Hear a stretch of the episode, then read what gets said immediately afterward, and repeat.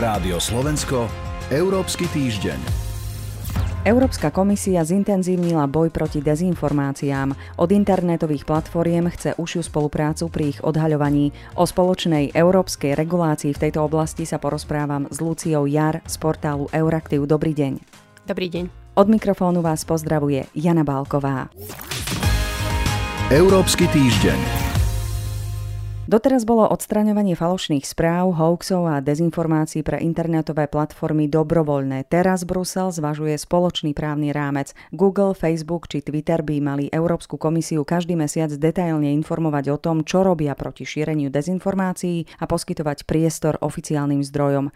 Prečo s tým prichádza Brusel práve teraz? Ako sa zmenila atmosféra, že takáto regulácia je už žiadúca a ako si ju vlastne Európska komisia predstavuje? Európska komisia sa dezinformácií dezinformáciami samozrejme zaoberá už o mnoho dlhšie. S prepknutím koronakrízy sa otázka riadenia boja proti dezinformáciám stále ešte aktuálnejšou. Diskusie o tom, ako regulovať platformy samozrejme prebiehajú v Európe už dlhšie. Najdôležitejší bod bol možno koniec roka 2018, kedy Európska komisia predstavila štyri piliere boja proti dezinformáciám pre Európsku úniu a predstavila akčný plán. V podstate tie štyri piliere znijú tak všeobecne, ale každý z nich má konkrétne tlmočenie do praxe. V prvom rade je to samozrejme zlepšovanie schopností odhaľovať a analyzovať dezinformácie, posilňovanie koordinovaných a spoločných reakcií, bol vytvorený systém rýchleho varovania v rámci Európskej únie. Tretím je mobilizácia súkromného sektora pre riešenie dezinformácií, čiže spolupráca s platformami.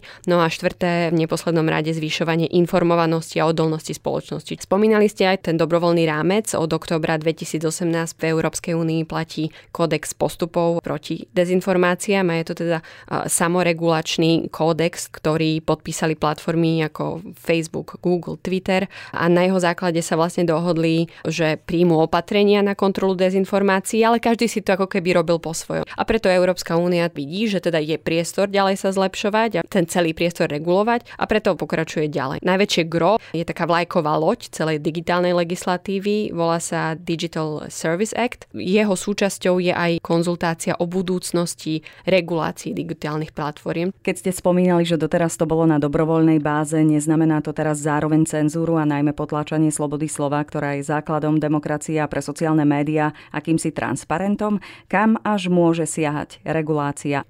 Európska komisia prízvukuje, že nemá za cieľ absolútne cenzúrovať niekoho obsah. V prvom rade potrebujeme skontrolovať taký, ktorý je nelegálny všade inde, ale momentálne nie je napríklad považovaný za nelegálny na sociálnych sieťach. Dôležitá je regulácia celej tej finančnej časti digitálnych platform. Čo napríklad považuje momentálne za dôležité, je v prvom rade zhodnúť sa na, na hlavnej terminológii, či sa budú uplatňovať nejaké sankcie, pravidla spolupráce s rôznymi orgánmi, či už na štátnej úrovni alebo na európskej úrovni. To všetko je otázka diskusie, ako hlboko to pôjde, to uvidíme. Naozaj tá škála je široká, spomína sa zintenzívnenie spolupráce s overovateľmi overených faktov, so slobodnými médiami a tak ďalej. V súvislosti so šírením falošných informácií počas pandémie koronavírusu hovorí Európska komisia o vypuknutí tzv. infodémie a tvrdí, že v boji proti nej musí posilniť svoju aktivitu. O spoločnej stratégii únie sa rozprávam s Luciou Jar z Euraktivu. Pri Európskej únii už fungujú týmy expertov, ktoré sa špecializujú na analýzu faktov. Dá sa proti dezinformáciám bojovať na globálnej úrovni? Na základe akého kľúča to chce teraz Brusel sledovať a vyhodnocovať? Napríklad na úrovni Organizácie pre hospodárskú spoluprácu a rozvoj OECD v súčasnosti diskutujú o tom,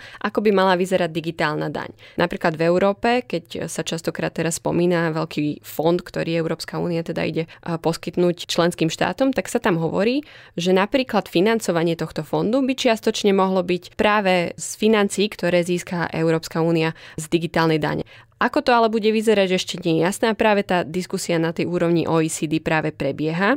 Európska únia v tejto súvislosti hovorí, že ak sa nedohodneme na tejto medzinárodnej úrovni, tak si jednoducho budeme regulovať v Európe veci sami. Tá debata stále je veľmi živá, pretože naozaj je to veľmi nová téma a stále si každý asi uvedomuje, že ako veľmi dôležitá je tá téma.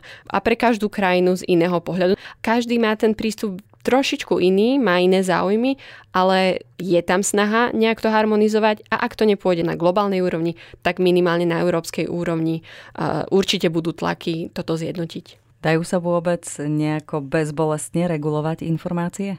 Európska únia to vidí opäť v rôznych smeroch. Spomínali sme už tú slobodu prejavu čo teda v súvislosti s eh, bojom proti dezinformácii by nemala byť ohrozená. To veľmi intenzívne Európska komisia prízvukuje, ale Zároveň treba zdôrazniť aj to, že na jednej strane máme slobodu prejavu, ale nemáme slobodu faktov. Čiže sloboda názoru neznamená to isté, ako že, že niekto predstavuje vymyslené fakty. Čiže to je veľmi dôležité zdôrazniť. V tejto súvislosti sa spomína aj kontrola médií, kontrola toho, či médiá dokážu v rámci svojich krajín, v rámci svojich demokracií pôsobiť dostatočne slobodne. No a samozrejme treťou oblasťou je tá kontrola platform a sociálnych sietí, čo je vysoko neregulované prostredie a jednoducho to príde. Akože tak ako vznikal každý iný sektor, aj tento je veľmi nový, bude musieť byť nejako regulovaný Európska únia, to jasne zdôrazňuje. No a čo odporúča Európanom Európska komisia pri regulovaní informácií na takej vlastnej osobnej úrovni? Vždy skontrolujte zdroje, kto je autorom tej informácie, skontrolujte obsah, pozrieť sa napríklad pri čítaní, čo táto informácia vo mne vyvoláva.